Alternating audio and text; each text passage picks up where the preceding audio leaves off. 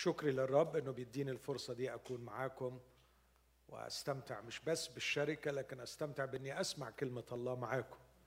فأنا فعلا مشتاق إنه أتعلم شيء جديد معاكم من خلال الفكرة اللي ربنا حطها على قلبي إني أتكلم عن الحياة والنور والحب في إنجيل يوحنا. كم واحد ما كانش معانا امبارح؟ آه آه مش مش قليلين.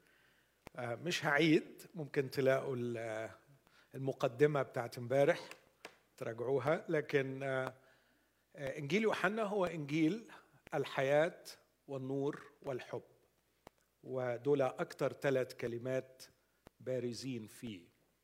وزي ما هنشوف مع بعض إن في علاقة قوية جدا بين الثلاث كلمات. فلا يوجد نور لا ينبثق من جسم منير.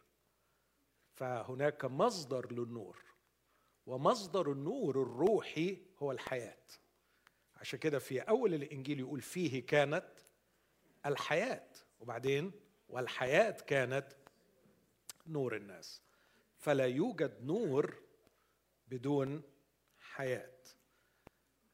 حياة الله وصلت إلينا في شخص يسوع المسيح. الكلمة صار جسدا وحل بيننا. فبقت الحياة الأبدية حياة الله في شخص يسوع في متناول بصر الناس. ومن هنا شع النور من هنا أضاء النور.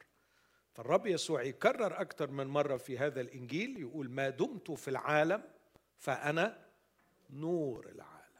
ويقول لليهود النور معكم زمانا قليلا فسيروا في النور ما دام لكم النور لكي تصيروا أبناء النور. لكن يختم الإنجيل وده الجزء الأكبر منه ابتداء من أصحاح 11 بالكلمة الثالثة الخطيرة والمهمة وهي كلمة الحب. وكأنه عايز ياخدنا للأصل.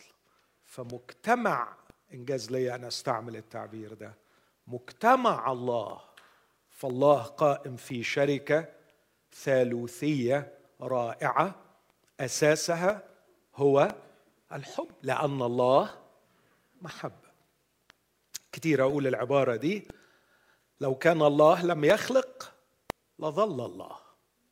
فالله بدون الخلق هو الله لكن الله بدون الحب مش الله.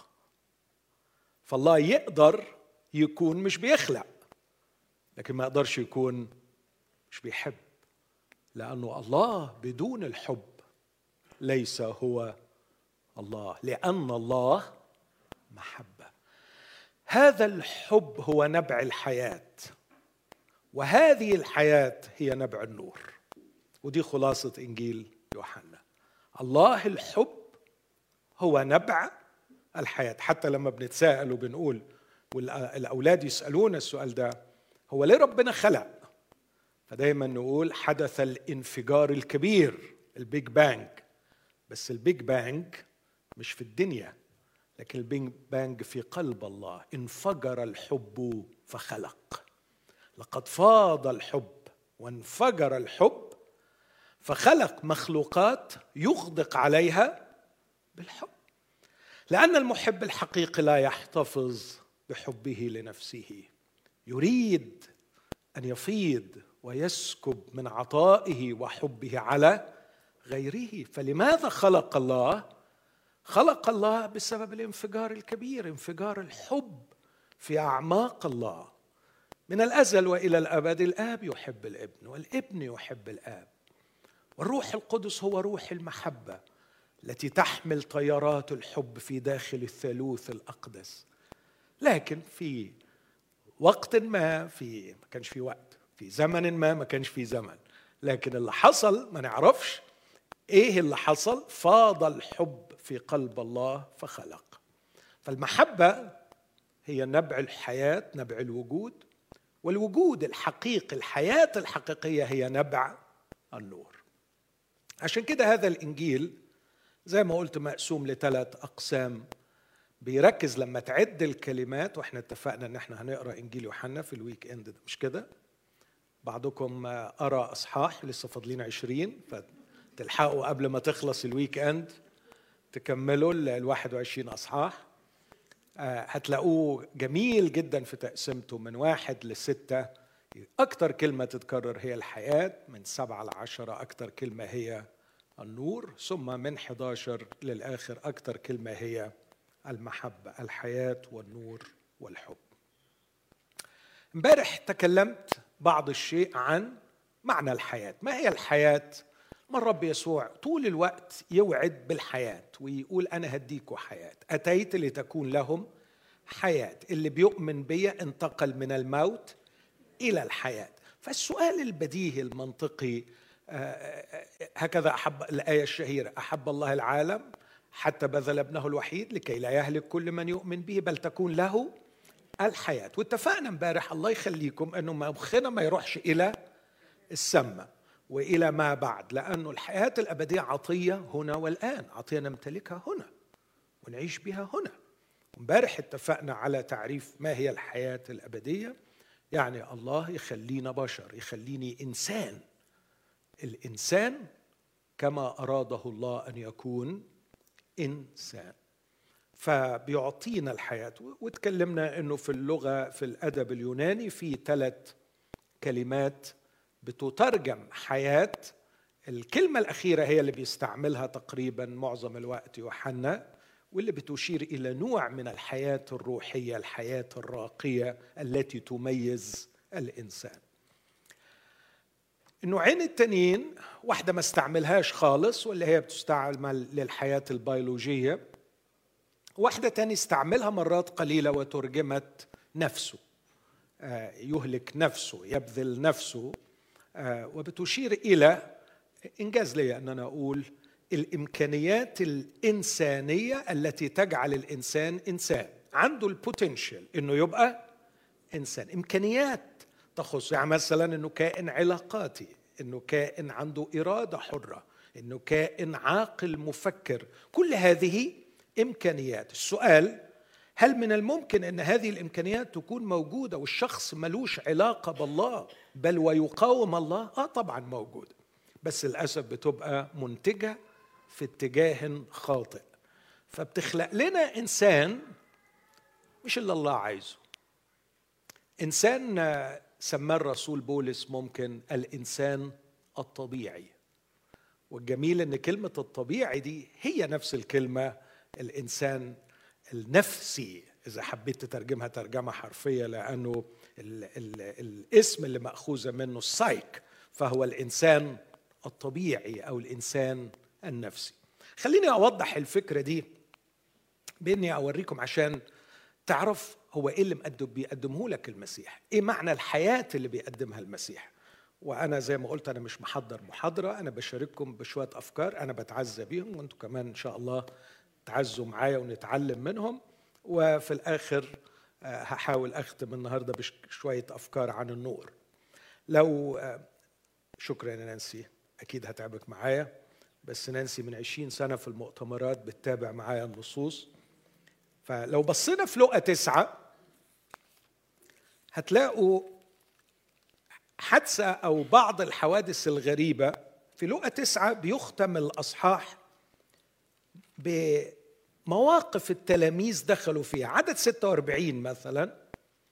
يقول وداخلهم فكر من عسى أن يكون أعظم فيهم. واخدين بالكم؟ صراع على مين؟ مين الأعظم؟ الرغبة في الاستعلاء الفردي. ده إنسان. آه يعني ما أقدرش أقول هنا إنه المسألة مسألة بيولوجية لكن مسألة فكرية مفيش فكر عند الحيوانات مين الأعظم بيننا. بصوا الحالة اللي بعديها عدد 49 فأجاب يوحنا وقال يا معلم رأينا واحدا يخرج الشياطين باسمك فعملنا إيه؟ فمنعناه. ليه؟ ليه ما الراجل بيعمل حاجة عدلة بيعمل حاجة كويسة بيريح الناس بيخرج الشياطين. بس يقول لأنه ليس يتبع معنا مش تبعنا. فده مش تبعنا يبقى لازم نمنعه. ففي الأولى ممكن تحس الرغبة في الاستعلاء الفردي أنا أفضل. الثانية الرغبة في الاستعلاء الطائفي إن الطائفة بتاعتنا أفضل وأحسن الكنيسة بتاعتنا أحسن. بص التالتة بقى على طول بعديها وحين تمت الأيام لارتفاعي عدد 51 ثبت وجهه لينطلق إلى أورشليم أرسل أمام وجهه رسلا ذهبوا ودخلوا قرية للسامرين حتى يعدوا له فلم يقبلوا لأن وجهه كان متجها نحو أورشليم. فلما رأى ذلك تلميذا يعقوب ويوحنا قالا يا رب أتريد أن نقول أن تنزل نار من السماء فتفنيهم كما فعل إيليا؟ إيه رأيك نحرق الناس دي يا رب؟ إيه رأيك؟ إيه رأيك؟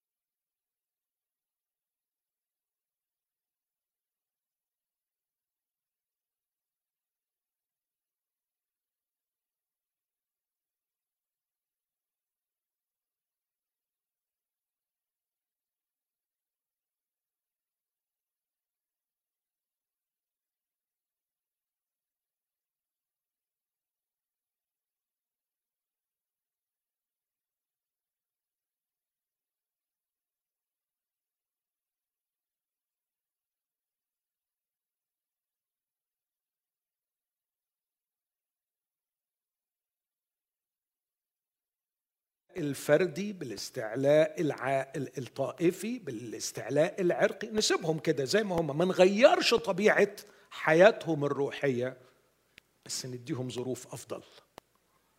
نديهم عالم خالي من المرض وعالم خالي من المشاكل الاقتصادية.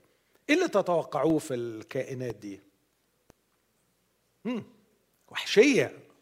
هيبقى شراسة. بالعكس يعني هيبقى شيء مخيف جدا وشيء مرعب جدا. زمان دي المودي ليه العبارة الشهيرة إنه لو عندك واحد عامل غير أمين ممكن يسرق مسمار من القطار.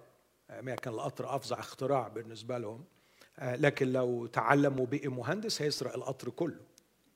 ففعلا فخلينا أقول أنا بشتاق إنه إخواتي اللي بيسمعوني وإني أنا نفسي أتعمق في فهم هو إيه مشكلتنا الحقيقية اللي استدعت مجيء المسيح من السماء؟ إيه المشكلة اللي خلت المسيح يجي من السماء؟ الإنجيليين عندنا إجابة سهلة وخاطئة ومعظم الإجابات السهلة غالبا بتكون غلط. إيه الإجابة السهلة؟ مشكلة قضائية. إحنا رايحين في 60 داهية بسبب الخطية بس الحمد لله الحمد لله. المسيح جه وعمل إيه؟ وشالها عننا. فخدنا التذكرة والتذكرة موجودة دلوقتي فين؟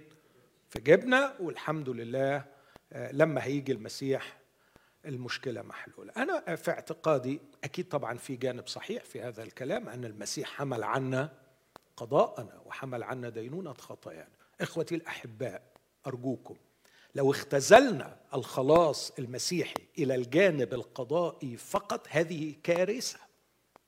ملأت الكنائس بناس استغلاليين. عايزين يروحوا السماء على حساب يسوع. لكن ما لهمش دعوة بيسوع. هو أنا كل اللي هستفيده من يسوع إيه؟ إن يسوع مات من أجلي. ما دام مات من أجلي أنا رايح كتر ألف خيره. see you there هنتقابل. تشكر خالص. انت جيت مت دفعت ديني سددت حسابي وبقي أنا من حقي أدخل. لسه خلاص متشكرين قوي. خليك أنت في السماء وادينا أنا عايش على الأرض زي ما أنا عايز. وإن شاء الله لما نتقابل في السماء بعد كده هقول لك لا أنا هرمي إكليلي عند رجليك. ما, ما يلزمنيش. فهرمي فاهمين الأتيتيود ده؟ لكن الحقيقة لما تقرأ إنجيل يوحنا وتقرأ إن يسوع بيقدم الحياة تكتشف إن المشكلة مش مشكلة إن إحنا خطاط علينا قضاء لكن إحنا أموات محتاجين حياة. محتاجين نبقى محتاجين نبقى مخلوقات مختلفة. محتاجين نبقى خليقة محترمة خليقة راقية. محتاجين نستاهل لقب إنسان. محتاجين نعيش صح. محتاجين نبقى حلوين. محتاجين نبقى راقيين. محتاجين نبقى طاهرين. محتاجين نبقى أقوياء. محتاجين نبقى شرفاء. محتاجين للأمانة والنزاهة والروعة والسمو. ممكن أقعد أقول صفات جميلة بس ممكن أخليها في الآخر مختصرة في كلمة واحدة. محتاجين نبقى زي يسوع. حياة يسوع هي حياة الإنسان كما يريده الله وهو ده اللي كان ناقصنا. مش اللي ناقصنا يا إخواتي انه واحد يشيل عننا الغضب ويدفع عننا القضاء which is right. ده صحيح محتاجينه. لكن على فكرة ده واحد من نتائج المشكلة وليس هو المشكلة. خليني أقول لكم ببساطة. عندما خرجنا من محضر الله وانفصلنا عن حضرة الله مات الإنسان. لأن الإنسانية اسمعوا التعبير ده وممكن فكروا فيه إنسانية spiritual gift. هبة روحية. نعمل الإنسان على صورتنا كشبهه الإنسانية هبة روحية عطية روحية. أصير إنسانا بمعنى الكلمة خلال هبة روحية نعمة إلهية يعطيها الله لي في شخص يسوع المسيح. لما خرجنا من محضر الله وانفصلنا عن الله فقدنا إنسانيتنا بس لسه بشر كائنات حرة عاقلة مفكرة بتختار بتعمل. فكانت النتيجة وإحنا بره أموات بالذنوب والخطايا ارتكبنا أثام ارتكبنا معاصي. المعاصي والأثام دي ليها عقاب. فاللي هيحبنا ويحل لنا مشكلتنا أكيد في الأول لازم يعمل إيه؟ يخلص مشكلته العقوبة. لكن لو خلص مشكلته العقوبة وخلصنا على كده ما تحلتش المشكلة لأن إحنا لسه بره إحنا محتاجين حد يعمل إيه؟ دخلنا لمحضر الله. محتاجين حد يدينا حياة يرجعنا علشان نبقى بشر نبقى إنسان. مفهوم قصدي؟ واضحة الفكرة. كانوا اللي بيسموه أدب ما بين العهدين أو أدب الهيكل الثاني. الكتابات اللي وجدت ولا سيما في مخطوطات وادي قمران. تتكلم كتير قوي عن هذه الثنائية ثنائية النور والظلمة. وكانوا بيتكلموا مش عن ثنائية أخلاقية لكن عن ثنائية كونية كوزميك يعني حاجة كونية.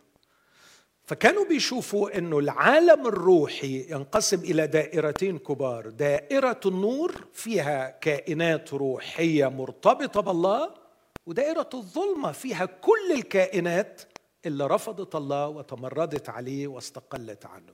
ودي مليانة بالكائنات العاقلة الكائنات الروحية اللي هي الأرواح الساقطة الشريرة. ودي لهم قصة كبيرة خصوصا في كتابات ما بين العهدين. المشكلة أنه هذه الدائرة دائرة الظلمة اخترقت العالم وسادت في العالم.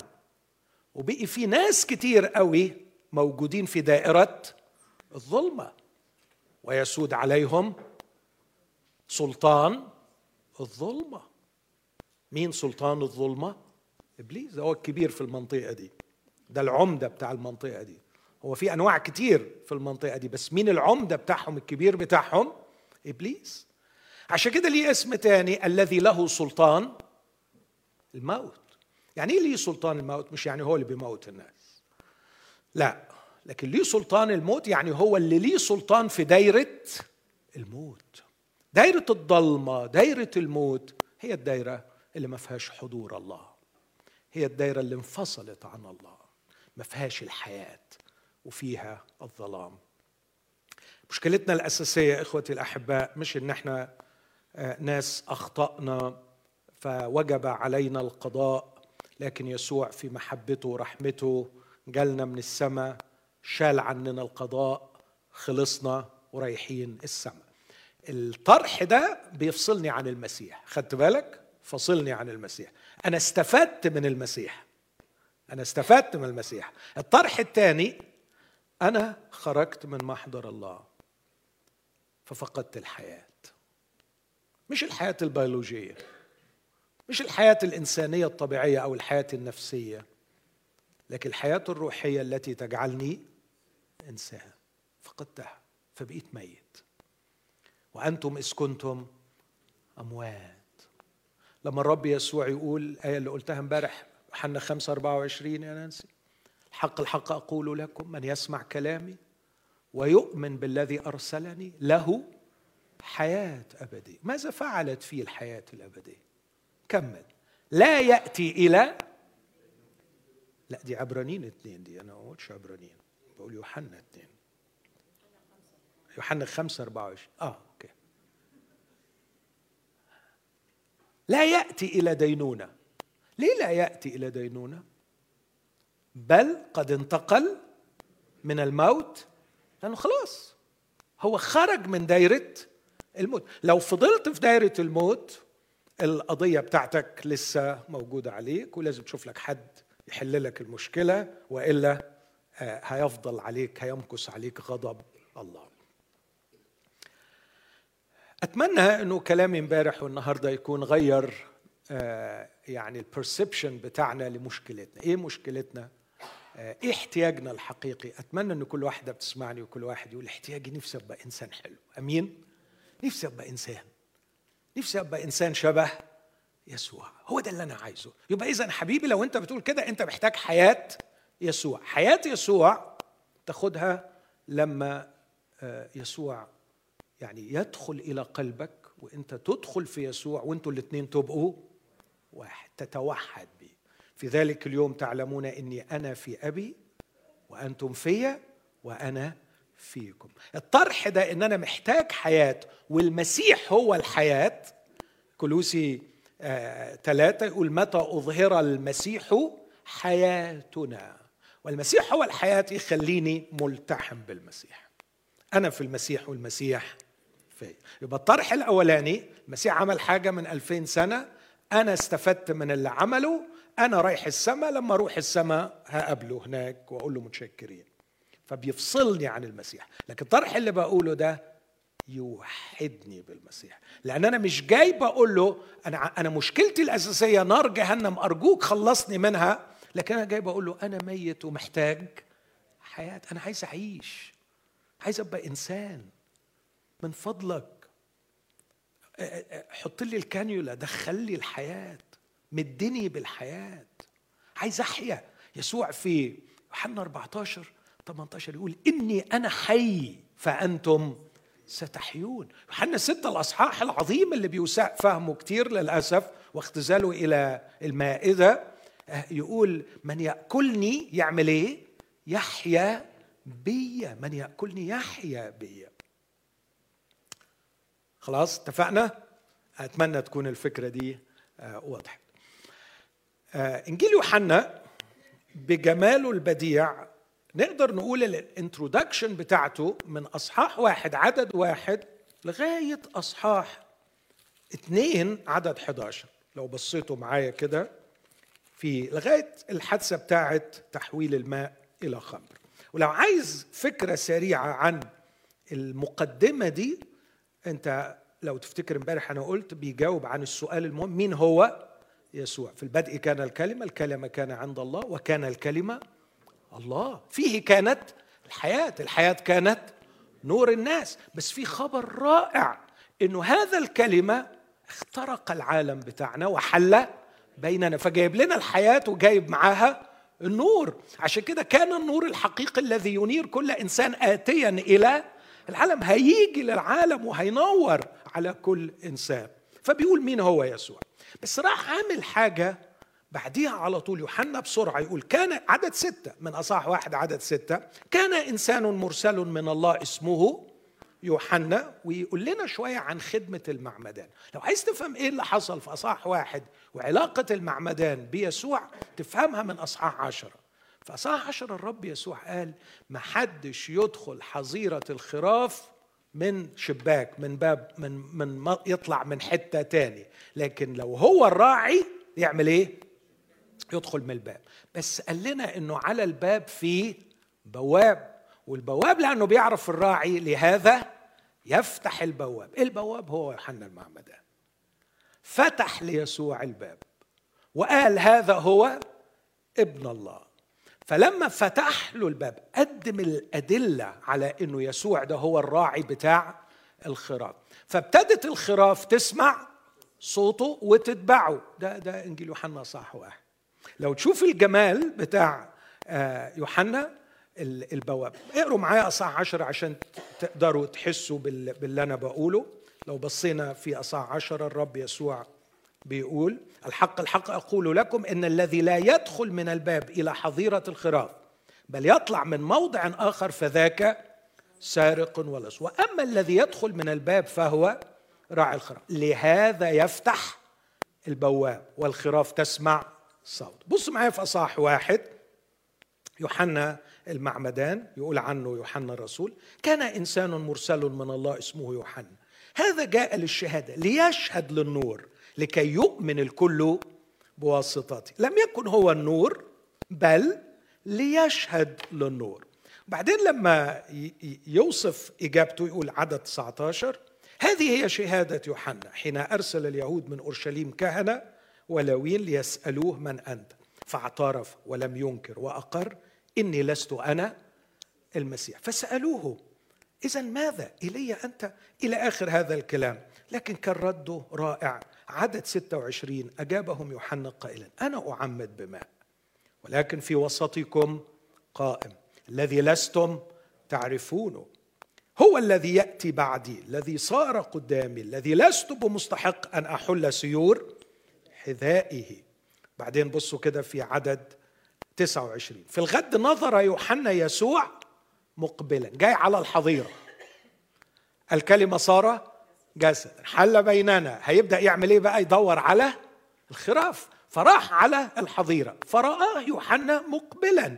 فصرخ. هو ذا حمل الله الذي يرفع خطية. الآن هذا هو الذي قلت عنه. يأتي بعدي. رجل صار قدامي لأنه كان قبلي وأنا لم أكن أعرفه. لكن ليظهر لإسرائيل لذلك جئت أعمد بالماء. وشاهد يوحنا قائلا إني قد رأيت الروح نازلا. مثل حمامة من السماء فاستقر علي وأنا لم أكن أعرفه. لكن الذي أرسلني لأعمد بالماء قال لي الذي ترى الروح نازلا ومستقرا علي هذا هو الذي يعمد بالروح القدس. وأنا قد رأيت وشهد. شوف كم مرة تتكرر كلمة شهادة شهادة شهادة. أنا قد رأيت وشهدت أن هذا هو ابن الله. فتح البواب الباب. أول ما وصل للكلمة دي كمل العدد اللي بعده. 35 في الغد أيضا كان يوحنا واقفا هو واثنان من تلاميذه. فنظر إلى يسوع ماشيا فقال وذا حمل الله.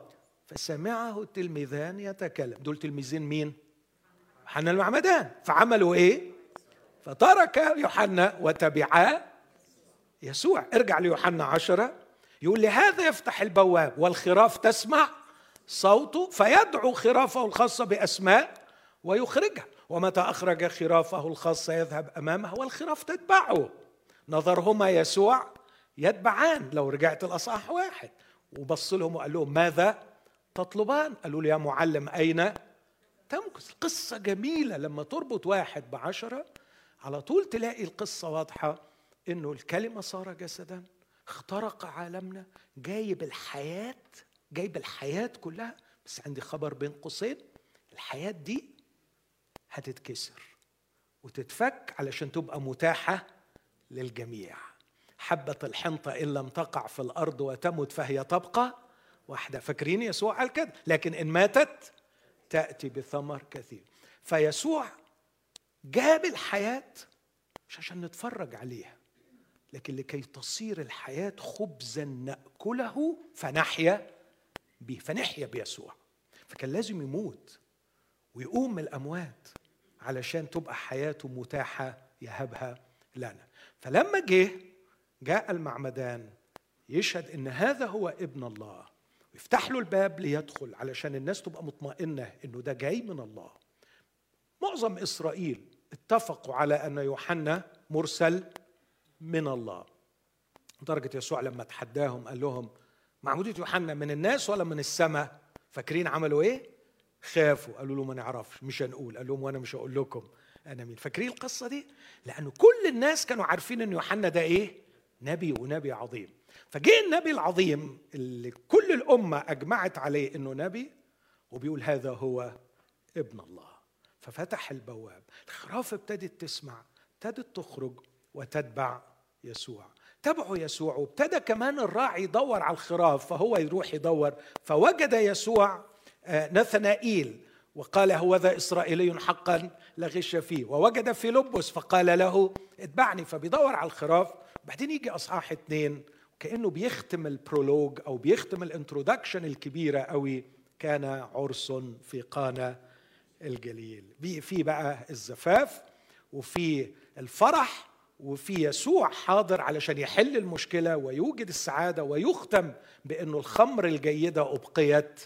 للآخر منظر جميل قوي في النهاية. أعتقد إنه ياخدنا لنهاية الحكاية في سفر الخروف سفر الحمل سفر الرؤيا هو ذا عرس الخروف قد جاء وامرأته قد هيأت نفسها. فدي دي المقدمة اللي يوحنا بيعملها. بس بعد ما خلص المقدمة دي هنبدأ بقى في الشغل. يسوع جه علشان يدي الحياة. برافو. أول حاجة يعملها افتكروا ان أنا من شوية قلت إن الحياة في محضر الله. فيش حياة بعيد عن محضر الله. مش هتاخد تذكرة وتجري. شيل الحكاية دي من دماغك. شغل الاستغلال ده والضحك على الدقون أنا آجي وأرفع إيدي وأخد التذكرة وتجدد وتمدد وشغل شغل التجارة ده مفيش الكلام ده. أنت وأنا خطاط يعني خرجنا من محضر الله. فماتت إنسانيتنا وبقينا بدون حياة. ما بنعرفش نحب. ما نعرفش نعيش كبشر. كل اللي ربنا نفسه فيه مننا ما بيحصلش. بالعكس بيلاقي عكسه. بيلاقي عكسه. محتاج أحيا ترجع لمحضر الله. تدخل لهيكل الله. بس هيكل الله الروحي وليس الهيكل المادي لأنه المصيبة السوداء اللي حصلت إن الهيكل المادي اللي جراله خرب. وبقي بيت لا تصحوا معايا. إحنا خلصنا 2 11 في إنجيل. ما أنتوا ليلتكم مطولة الليلة دي وهنكمل لغاية اصحاح 21 لا ما تخافوش. أول ما هلاقيكم التركيز ضعف ليديا الحمد لله موجودة. هترنم وهنخلص. فانتوا ماشيين معايا لغاية خلصنا 2 11 وقلنا انه بعد كده هيبدأ يسوع الشغل. هيبدأ يسوع الشغل. أنا امبارح قلت الشغل اللي عمله يوحنا عمل حاجة عجيبة قوي. كل الشغل اللي كتبه إنه راح اختار أربع زيارات ليسوع زار فيهم أورشليم. فأصحاح اثنين طلع لأورشليم في عيد الفصح أصحاح خمسة طلع لأورشليم في عيد الخمسين أصحاح سبعة طلع لأورشليم في عيد المظال أصحاح 11 طلع لأورشليم في الفصح الأخير. هم أربع زيارات. فيوحنا ما عملش حاجة في الإنجيل بتاعه إلا إنه رصد أربع زيارات ليسوع وبيطلعهم دايما في العيد في أورشليم ويحكي لنا اللي حصل هناك. ومن خلال اللي حصل هناك بيقول كل الحكاية اللي إحنا محتاجين نعرفها عن الحياة والنور والحب عن قصة خلاص الإنسان. وختم هو انجيله وقال إنه هذه كلها كتبت كل اللي أنا كتبته ده لكي تؤمنوا أن يسوع هو ابن الله ولكي تكون لكم حياة. إذا آمنتم باسمي. فعايزكم تاخدوا الحياة. فيسوع عايز يدينا الحياة. فأول حكاية حكاها صعود يسوع في أصحاح اثنين إلى أورشليم علشان خاطر الفصح. بس أول ما طلع أول حاجة عملها أنا لسه من شوية قلت علشان تاخد الحياة لازم ترجع إلى محضر الله. فين محضر الله؟ في الأرض هيكل الله. هو فعلا هيكل الله كان محضر الله؟ يس فاكرين لما عمل خيمة الاجتماع؟ جاء الرب ببهاء وسكن هناك. لما سليمان بنى الهيكل هو ده محضر الله. طب حد فاكر مزمور جميل قوي تستغربوا لو قلت لكم مزمور 133 ممكن ننسي مزمور 133 هو زي ما أحسن وما أجمل أن يسكن الإخوة معا. تعرفوا المزمور ده بيتكلم عن إيه يسكن الإخوة معا؟ عن العيد. لما بيطلعوا مع بعض في العيد. كملي يا نانسي أن يسكن الإخوة معا مثل الدهن الطيب. على الرأس النازل على اللحية لحية هارون النازل إلى طرف ثيابه في العيد بقى وبيفتخروا بالفرحة بتاعت العيد ومتجمعين في العيد في أورشليم مثل ندى حرمون النازل على جبل صهيون لأنه هناك أمر الرب. واخدين بالكم آخر كلمة إيه؟ حياة إلى الأبد. ودي مرة من مرتين في كل العهد القديم جات كلمة حياة إلى الأبد. في دانيال يقوم الأبرار إلى حياة أبدية وهنا. حياة إلى الأبد المرة بتاعت دانيال حياته الأبدية ده في المستقبل في القيامة. لكن هنا حياة إلى الأبد في محضر الله في هيكل. لما نطلع العيد. فاليهود فاهمين قوي إنه الحياة الحقيقية هي في محضر الله. في هيكل الله. نروح بقى هيكل الله علشان ناخد جرعة حياة من حضرة الله. أول حاجة يعملها يسوع صعد إلى الهيكل. فيه كانت الحياة معطي الحياة طلع الهيكل علشان يكشف لنا مصيبة سودة. نروح بقى ليوحنا اثنين ونشوف. أول ما دخل الهيكل عدد 13 ودي أول زيارة. هنا يبدأ إنجيل يوحنا هنا تبدأ الزيارة الأولى. اللي فات كان ال prologue كان ال introduction كان فصح اليهود قريبا فصعد يسوع إلى أورشليم. ووجد في الهيكل الذين كانوا الناس بتعمل إيه في الهيكل؟ يبيعون بقرا وغنما وحماما والصيارف جلوسا. فصنع صوتا من حبال وطرد الجميع من الهيكل. الغنم والبقر وكب دراهم الصيارف وقلب موائدهم. وقال لباعة الحمام ارفعوا هذه من هنا لا تجعلوا بيت أبي بيت تجارة. أول عائق قلت عنه امبارح. لنوال الحياة هو أنك تتخلص من التجاره بالدين وتبعد عن تجارة الدين. وعلى فكرة لما أقول التجارة بالدين مخك ما يروحش على رجال الدين. مخك ما يروحش على رجال الدين. عارفك عايز تقول لا ما هو رجال الدين هم اللي بيتاجروا. حبيبي لو ما لقيوش زباين عمرهم ما كانوا هيتاجروا. صح؟ عمرهم ما كانوا هيتاجروا. يعني المسألة عرض وطلب. ليه واحد بيعرض حاجة لأن عليها طلب؟ فمن الذي صنع رجال الدين ومن الذي صنع التجارة بالدين؟ الزباين مش التجار. إحنا إحنا عايزين حد يضحك علينا. إحنا عايزين حد يقول لنا هتعمل كذا وكذا وكذا ضميرك يستريح ومفيش خزي مفيش شيم مفيش جلد إن شاء الله كل حاجة هتبقى كويسة. وتختلف الصور بقى طبعا لكل دين وطبقا لكل طائفة جوه كل دين. لكن في الآخر هي كلها عمليات تجارة بزنس تذكر واحد كبير قوي في شخصيته ومقامه وفلوسه ووضعه وعدى في ظرف صعب جدا فرحت علشان يعني أعزيه وبعدين بقول له أرجوك تنسى للحظات آه يعني إني خادم. أنا بسألك من الناحيه النفسيه how do you feel من ناحية ربنا دلوقتي؟ إيه الإحساس اللي عندك؟ قال لي حاسس إن أنا اتضحك عليا. قلت له ليه اتضحك عليك؟ قال لي طول عمرنا بيتقال لنا اعملوا عملنا. ادوا ادينا. قدموا قدم ما قصرناش ابدا. وفي الآخر يحصل فينا كده. قلت له يعني الصفقة طلعت خسرانة. قال لي بالظبط. هو ده الإحساس عند ناس كتير. في كتاب أنصحكم بقراءته حلوة قوي كتبه واحد مش عارف اسمه إيه سكاي ناسي اسمه. الكتاب اسمه وذ كتاب اسمه كده وذ كتاب جميل أنصحكم بقراءته. الراجل ده قسيس عمل دراسة على الناس في الكنيسة عنده فقال إنه مع خبرتي في الحياة الكنسية لقيت في أربع أنواع من المؤمنين. نوع بيعيش under God نوع بيعيش above God نوع بيعيش for God نوع بيعيش from God. والأربعة غلط. الله عايز to live with God. وفي الأربع أنواع شرح كل نوع في شابتر من الفور شابترز الأولانيين. فأنا استغربت من الوصف بتاعه. الحقيقة بديع الوصف ودقيق. لكن لما جه يوصف أول نوع الناس اللي بتعيش اندر جاد بيقول لك دول الناس اللي هم آه، دايما عندهم إحساس بأنه عليهم حاجات لازم يعملوها حاجات لازم يعملوها.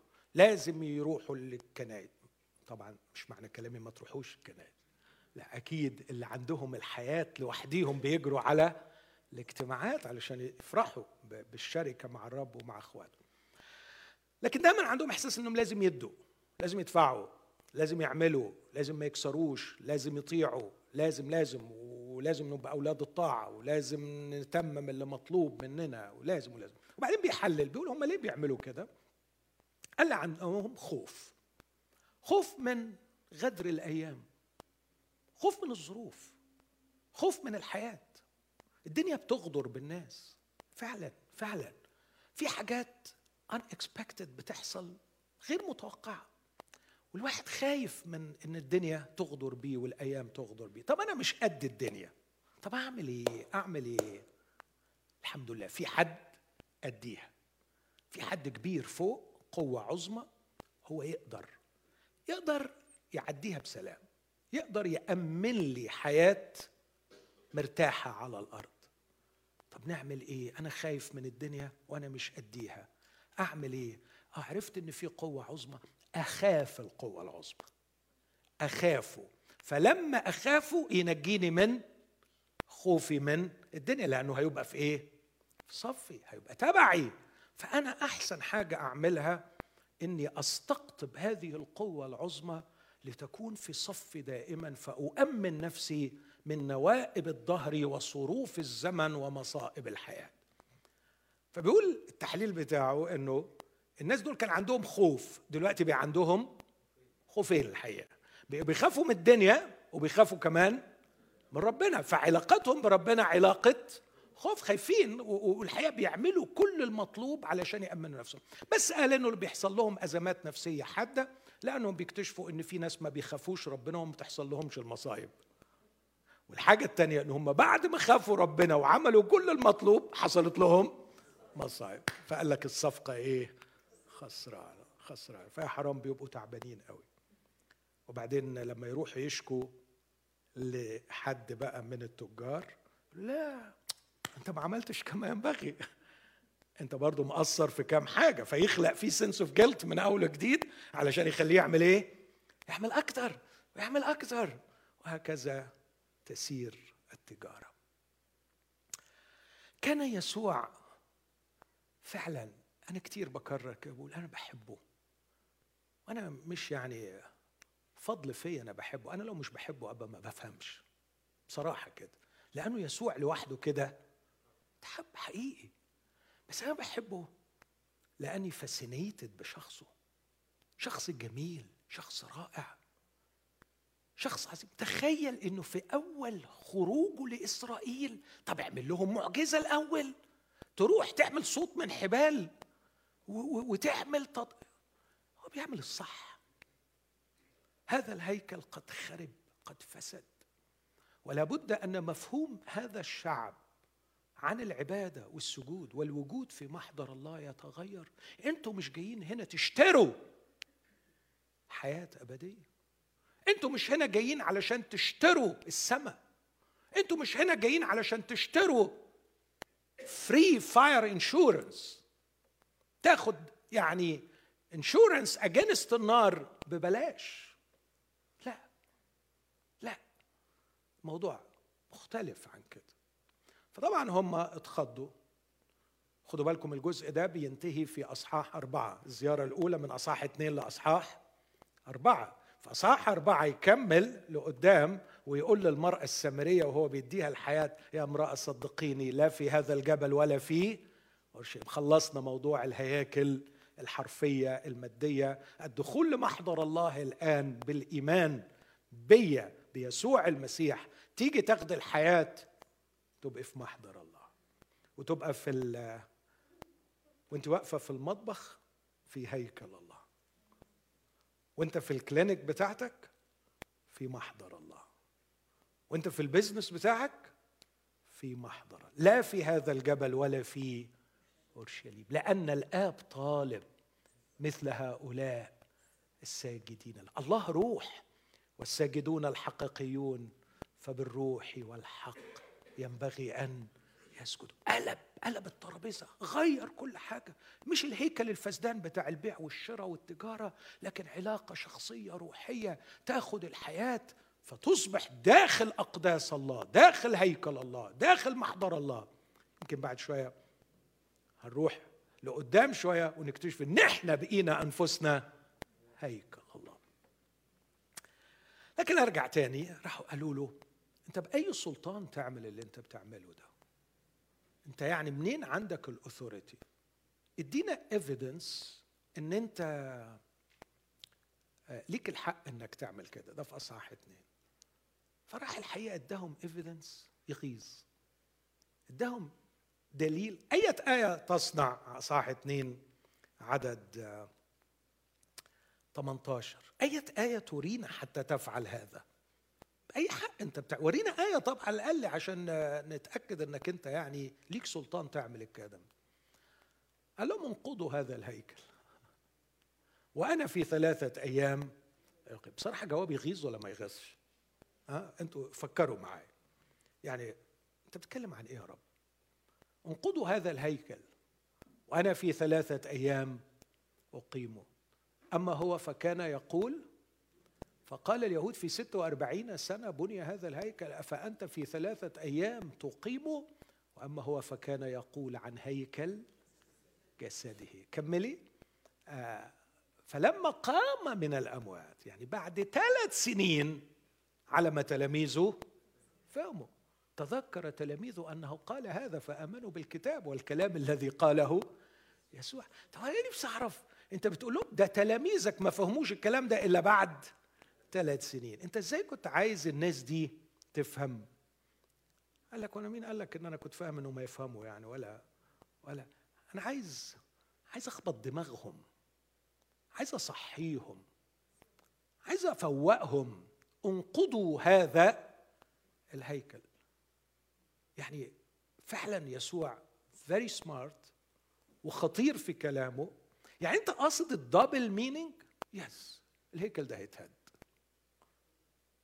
الهيكل اللي أنتم معتمدين عليه ده لو ما تقرأ إرميا سبعة تلاقيهم يقولوا هيكل الرب هيكل الرب هيكل الرب. الهيكل ده هيتهد. يلا تحولوا عن ما هو مادي إلى ما هو روحي. وبعدين حولوا عينيكم شوية واعرفوا إن الهيكل الحقيقي وصل وموجود بينكم. وافتكروا شهادة المعمدان في وسطكم قائم الذي لستم تعرفون. هو ده اللي فيه يحل كل ملء الله. هو ده الهيكل. هو ده الهيكل وصل. وانتوا لسه قاعدين تتاجروا في الهيكل القديم. كان يقول عن هيكل جسده.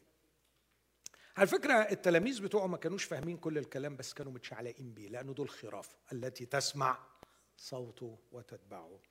بعدين أمنوا في بعض الناس شافوا آيات عملها في العيد فأمنوا لكن الكتاب كان عجيب يقول هذه عدد 24 يقول لكن يسوع لم يأتمنهم على نفسه لأنه كان يعرف الجميع. هم أمنوا هنيجي الموضوع الإيمان ده من خلال الآيات. رأوا الآيات التي صنع لكن يسوع لم يأتمنهم على نفسه. يمكن هنا عايز يقول حتة بتحيرنا شوية. هو الآيات لها لازمة ولا ملهاش؟ ما تتسرعش في الإجابة لأنه الإجابة مش مش سهلة. لو قلت ملهاش لازمة طب أمال ليه في آخر الإنجيل قال هذه الآيات كتبت لكي تؤمنوا أن يسوع هو ابن الله؟ ولو قلت هي ليها لازمة طب ما هو هنا ناس أمنت إزراءة الآيات لكن يسوع لم يأتمنهم على نفسه. فواضح إنه الإيمان بسبب رؤية الآيات نافع لكنه ليس كافي. نافع لكنه ليس كافي. فالناس دول آمنوا. أنت قلت لي أنا بعرف أخلي الكرسي ده يطير. قلت لك لا ما تقدرش تخليه يطير. رحت أنت مطير الكرسي لازم أعمل إيه؟ لازم آمن. لازم آمن. صح. رأيت الدليل فاقتنعت. بس هو إيه دور هذا الاقتناع العقلي بسبب وجود الدليل مع الخلاص ونوال الحياة؟ عشان كده إحنا مرات بنضيع وقتنا إنه لازم نقنع لازم نقنع. طب يا عمي هو الشخص مش محتاج الحياة. إيه اللي استفدناه لما يقتنع؟ مفهوم قصدي؟ عشان كده مثلا النص اللي, اللي بحبه ده اللي هو في يوحنا عشرين اسمع النص مرة تاني. لما يقول أما هذه فقد كتبت لكي تؤمنوا أن يسوع هو ابن الله ومش بس.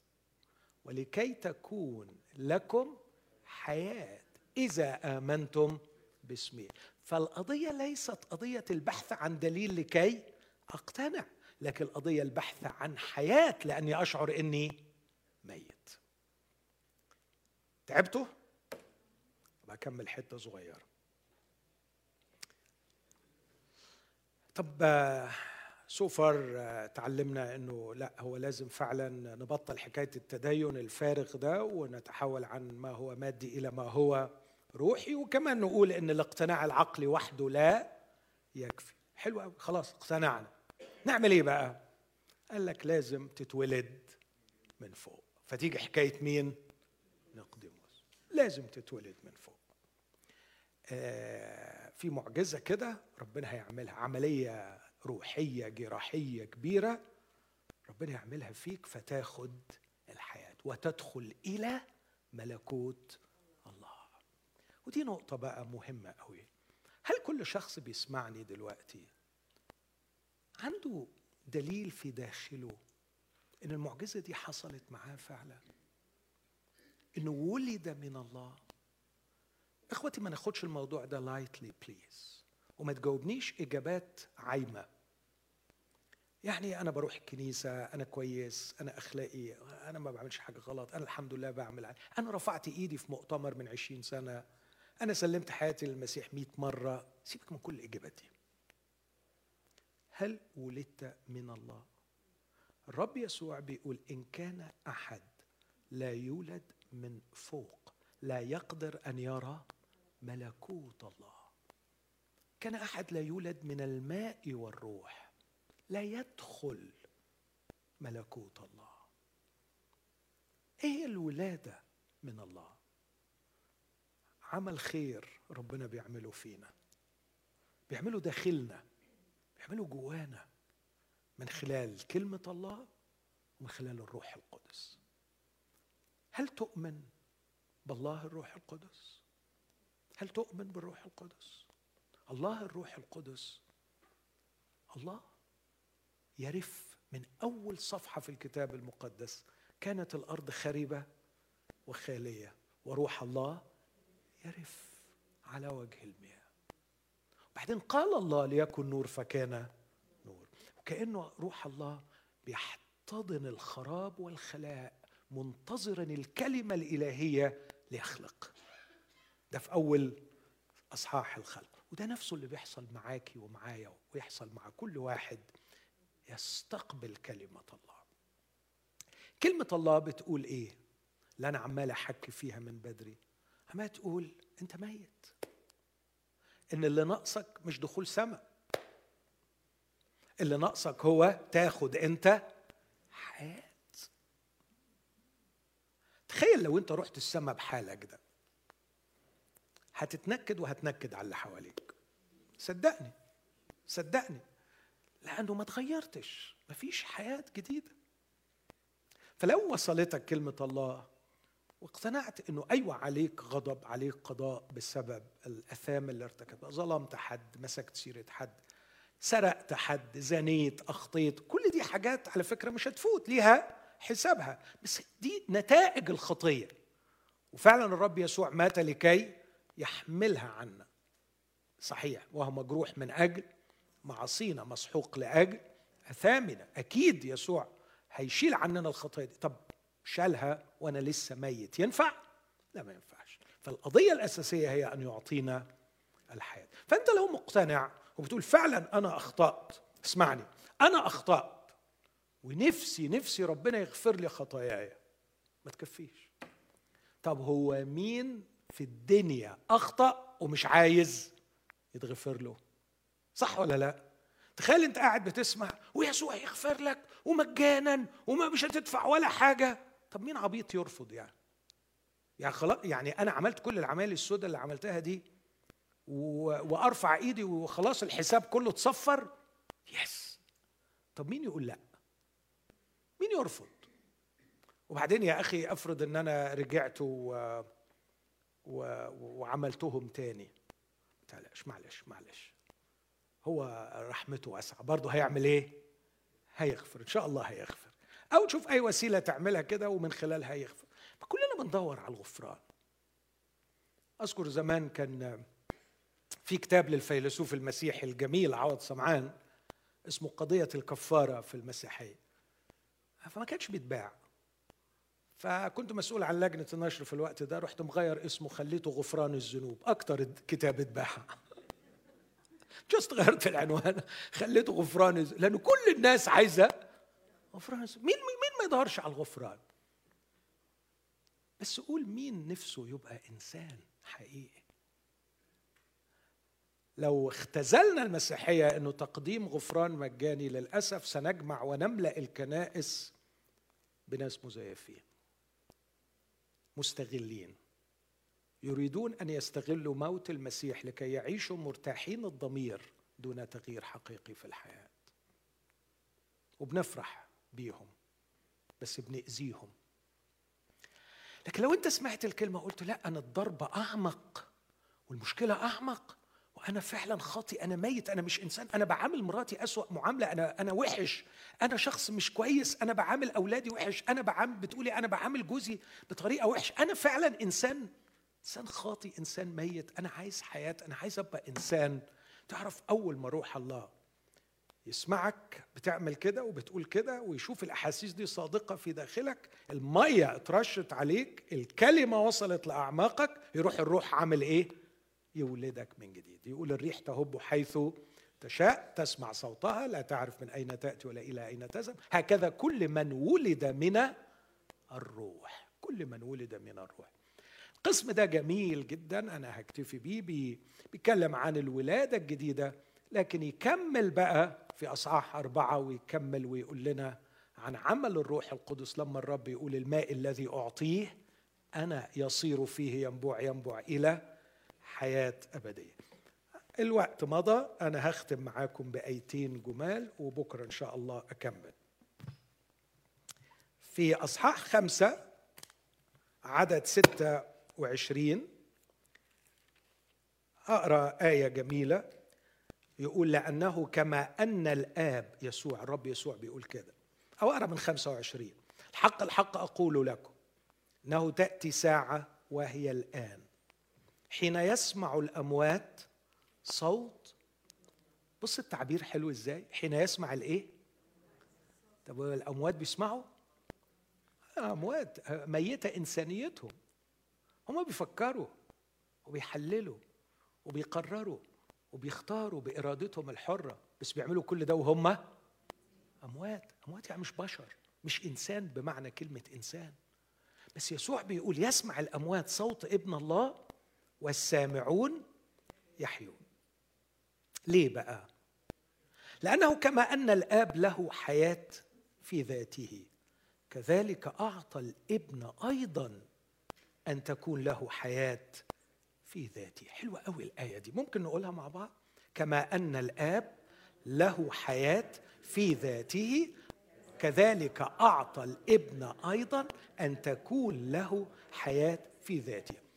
عايزين نركز في الكلام ده هنشيل كلمة حياة في ذاته ونقول كما أن الآب حي إيه رأيكم؟ تنفع؟ تنفع؟ طب أقول الآب حي وأنا حي لا له حياة في ذاته يعني حياته نابعة من ذاته ما فيش كائن مخلوق إلا واستمد الحياة من آخر لكن الآب له حياة في ذاته. تعريف الله من ضمن تعريفات الله هو الذي لا يعتمد في حياته على آخر لأنه حياته من ذاته. بس اسمع الخبر الرهيب. كما أن الآب له حياة في ذاته. يسوع بعد اتضاعه وتجسده له حياة في ذاته. هللويا.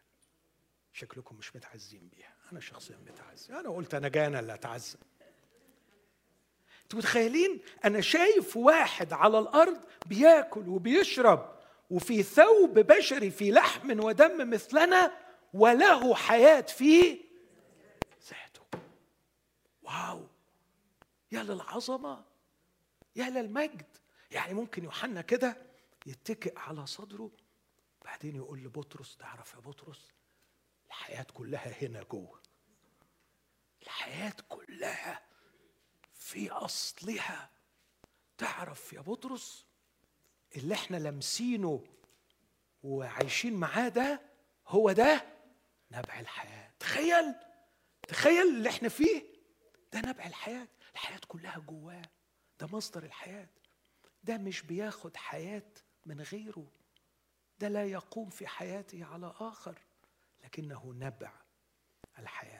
الابن له حياة في ذاته. عشان كده تأتي ساعة وهي الآن حين يسمع الأموات صوت ابن الله والسامعون يحيون لأن الابن له حياة في ذاته. الابن هو مصدر الحياة.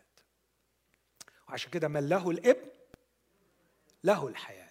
ومن ليس له الابن لن يرى حياة بل يمكث عليه ليه يمكث عليه غضب الله لأنه حرام قاعد بره وما عرفش يتصرف في المصيبة بتاعته اللي هي خطاياه وأثامه اللي هو عملها. مش ربنا غضبان عليه علشان هو يعني ما قبلهوش. لا غضبان عليه لانك عملت حاجات ضد القانون وكسرت القانون ولازم أنا أعمل إيه؟ أحاسبك. لكن لو خدت الحياة في الباكج اللي هتاخده هيشيل عنك غضب الله يشيل عنك أجرة الأثام والمعاصي. لكن في أصحاح ستة نقرأ حاجة مختلفة شوية. في أصحاح ستة الرب يسوع يقول في عدد عشان الاختصار عدد خمسين. هذا هو الخبز النازل من السماء لكي يأكل منه الإنسان ولا يموت. يا هل هنا بيتكلم عن موت جسدي؟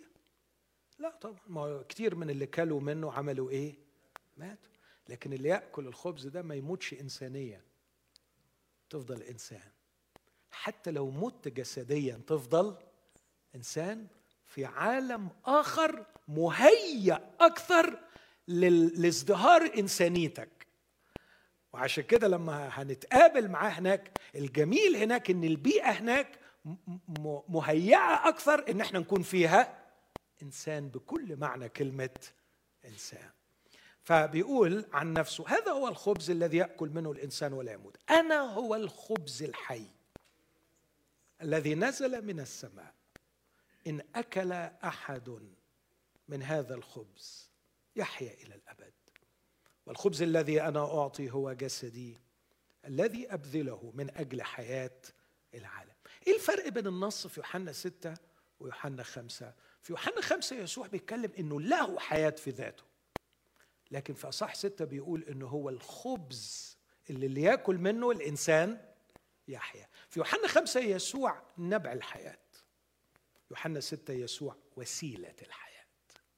وأنا محتاج يسوع كنبع الحياة ومحتاج يسوع كوسيلة الحياة. خد بالك في ناس بتركز على يسوع الوسيلة وتنسى النبع. فإحنا هناكل هناكل هناكل لكن هم أصلا ما خدوش حياة من نبع الحياة. كل اللي هياكلوه ما ينفعهمش بحاجة. يعني لو اتربيت في عيلة مسيحية ومتعود على إنك تيجي تسمع على المسيح وتتكلم عن المسيح وتخدم المسيح بس أنت ما نلتش حياة من نبع الحياة مش هيفيدك بشيء. طب واحد يقول أنا اخذت الحياة من المسيح بس ما يلزمنيش خبز الحياة. هجاص كذاب ما ينفعش. اللي خد الحياة هيصرخ كل شوية ويقول أنا إيه؟ أنا جعان لأنه لأنه حي. فما دام حي بيشعر بالجوع. فيسوع يعطيني الحياة عندما أخذه ربا ومخلصا لي. لكن أفضل طول العمر عايز أعمل إيه؟ آكل. من يأكلني؟ يحيا بي. هذا هو الخبز الذي يأكل منه الإنسان ولا يموت. خد بالك لو عايز تشبيه للحكاية دي ممكن من الحياة ال physical life يعني. أنا أخذت الحياة من أبويا وأمي صح؟ ولا جبتها من أكل العيش؟ لا خدتها من أبويا وأمي. أبويا وأمي إدوني الحياة الحياة الجسدية. طب وبعد كده؟ باكل علشان أستمر حي. ففي فرق بين مصدر الحياة وما بين وسيلة الحياة. المسيح هو نبع الحياة الذي التقيت به في يوم من الأيام. وصرخت والروح القدس عمل المعجزة ويسوع أعطاني حياته. فأنا بقيت حي بيه. لكن وانس اني بقيت حي بيه أكبر علامة أكبر برهان على إنك اخذت حياة إنك طول الوقت جعان. وعايز تاكل إيه؟ عايز تاكل إيه؟ أسمع صوت أعلى شوية معايا الخبز اللي هو مين؟ اللي هو يسوع.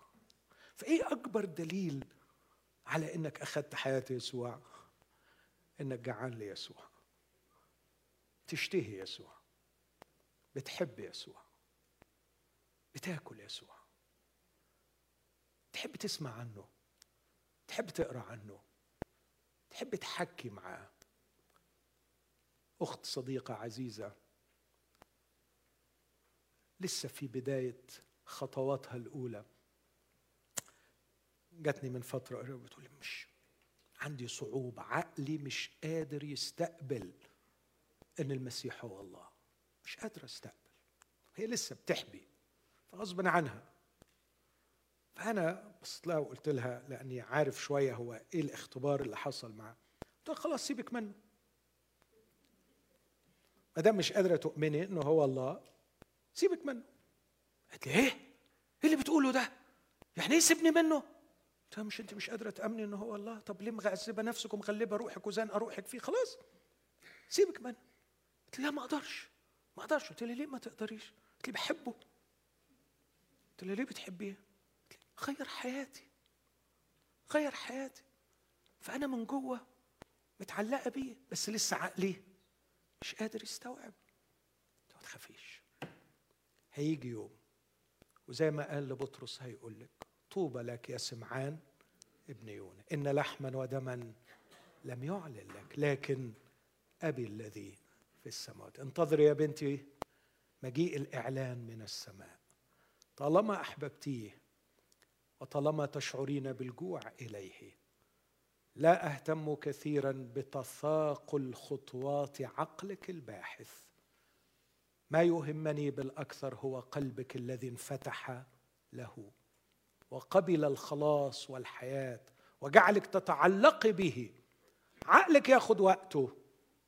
لكن المهم إن قلبك تعلق به وما عدتش إلا فترة بسيطة وارتاحت وقبلت. فاهمين قصدي من القصة دي؟ في البداية تبقى الدنيا لسه كده. لكن خدوا بالكم من أخذ الحياة من يسوع لا يستطيع إلا أن يجوع إلى يسوع. عشان كده أصحاح ستة أكبر أصحاح في إنجيل يوحنا بيتكلم عن الحياة والرب يسوع يكرر فيه كتير عن نفسه باعتباره خبز الحياة. كان نفسي أتكلم عن النور لكن الوقت انتهى. أتمنى من قلبي إنه يكون روح الله عمل فينا. في ثلاث كلمات نرفض الديانة الشكلية أمين. نرفض التجارة بالدين. ولما أقول نرفض التجارة بالدين يعني نرفض نشتري. مش كلنا بنبيع لكن معظمنا بيشتري. بس وجود المشتريين هو اللي خلق وجود التجار فما تلومش أي تاجر ما تلومش أي تاجر لكن لوم نفسك علشان أنت بتشتري. فنرفض الديانة الشكلية نرفض الهيكل الخرب نرفض التجارة واللي بتحصل في الحياة الدينية الهزلية السخيفة ونبدأ نعترف بالمشكلة الحقيقية. المشكلة الحقيقية مش إن عندي شوية أثام عايز صك غفران عشان أروح السماء المشكلة إن أنا عايز أبقى إنسان عايز آخد حياة. عايز أحيا زي يسوع. وافرح بالحياة الحلوة اللي بيقدمها. أتيت لتكون لهم حياة and to have it abundantly. يمتلك الحياة بوفرة بغنى الحياة الروحية الحياة الإنسانية الحقيقية. هذه الحياة يسوع نبعها ويسوع خبزها. إذا امتلكتها منه لابد أن تقتات عليها ولابد أن تطعم عليها. أمين؟ خلونا نقف كلنا وإحنا بنسبح بنرنم بنتكلم معاه في نفس الوقت بنطلب فعلا هذه الحياة. أتمنى الليلة إن يكون في حد فعلا شعر بالاحتياج الحقيقي وبيقول له فعلا يا رب يسوع أنا عايز عايز آخد الحياة عايز أحيا بيك. اتفضل يا ليدي.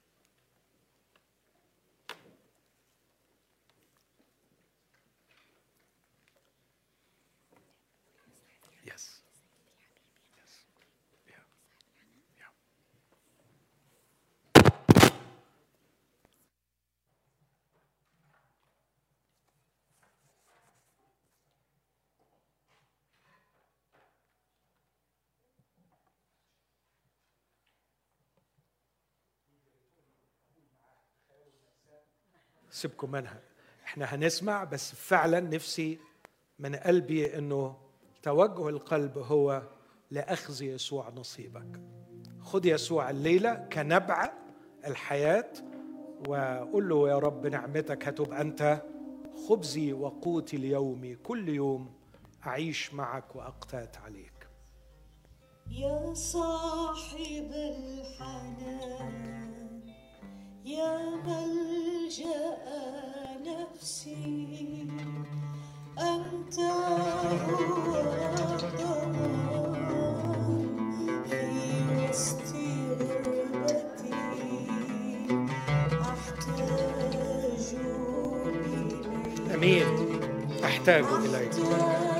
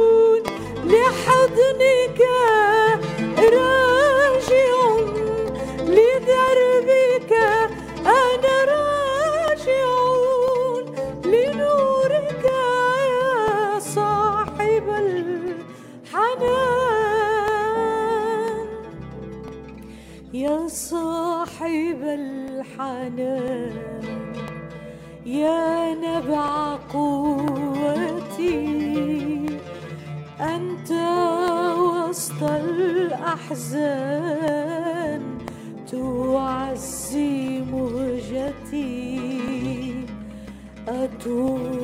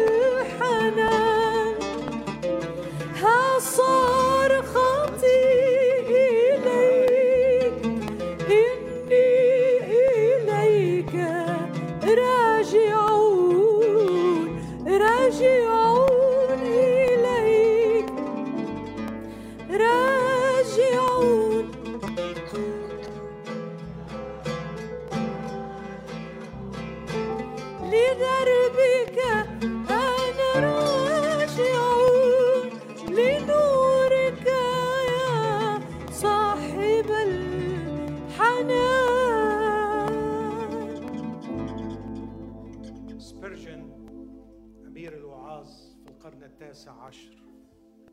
حكى اختباره كالآتي. كان يوما مطيرا. فدخلت من باب كنيسة لأختبئ من المطر. كان العدد قليل في القاعة. سمعت الواعظ على المنبر يقول التفتوا إلي واخلصوا. يا جميع أقاصي الأرض لأني أنا الله وليس آخر. فالتفت إليه فوجدته يلتفت إلي فصرنا واحد. هذا هو الاختبار. أخاف إنك تكون فاهم إن أنا بقدم لك خلاص. أنا لم أرسل من المسيح لأكرز بالخلاص لكني أكرز بمخلص. أنا مش بقدم لك خلاص تاخده وتروح لكن بقدم لك مخلص يصحبك في رحلة الحياة. فالليلة افتح قلبك مش علشان تأخذ خلاص لكن لكي تتحد بمخلص. أمين؟ يسوع لم يأتي ليعطينا خلاصا. يسوع أتى لكي يعطينا نفسه. نفسه نتحد به فننال الخلاص وننال كل البركات إذ يصير هو حياتنا غمض عينك معايا مرة تاني ويمكن الليلة دي تكون فعلا بداية جديدة. وانت بتقول له أنا راجع لحضنك. آخد شخصك. تقود رحلة عمري. تملك إرادتي. تصبح سيدي وحبيبي وقائدي في رحلة الحياة. إني أقدم لك الليلة يسوع المخلص. يعطيك حياته ويصير لك خبز الحياة. اسمع الترنيمة الثانية من ليديا وبعديها نصلي مع بعض. يا سيدي الحبيب يا نور عمري آتي إليك يا ربي فأنهضني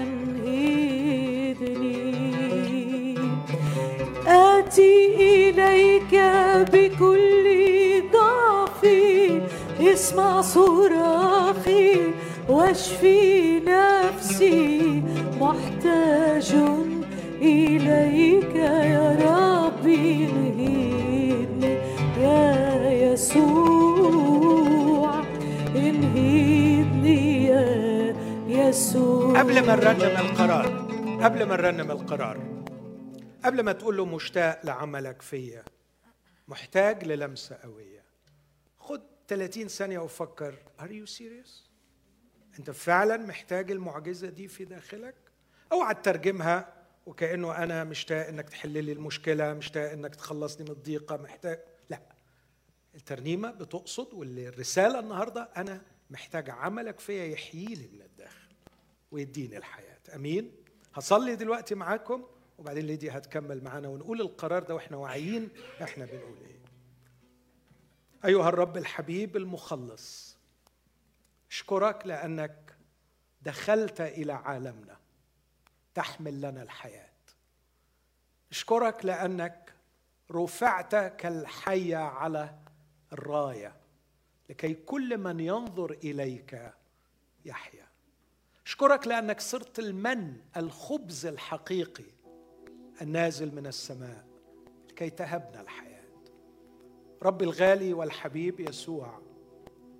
ما أكثر الأموات وما أكثر موتنا لكن نشكرك لأنك نبع الحياة وخبز الحياة. تضرع إليك أن كثيرين وكثيرات يلتقوا بك في هذه المساء. في هذه الليلة يا رب تتسرب منك الحياة فتحيينا ونرتبط بيك. وكل من كان حيا وقبلك نتعلم من جديد كيف نقتات عليك لكي نحيا بيك. اقبل كل صلاة رفعت إليك واقبل شكرنا. آمين. خلينا نقول من قلبنا مشتاق لعملك فيا محتاج للمسة قوي. مشتاق لعملك فيا محتاج للمسة قوية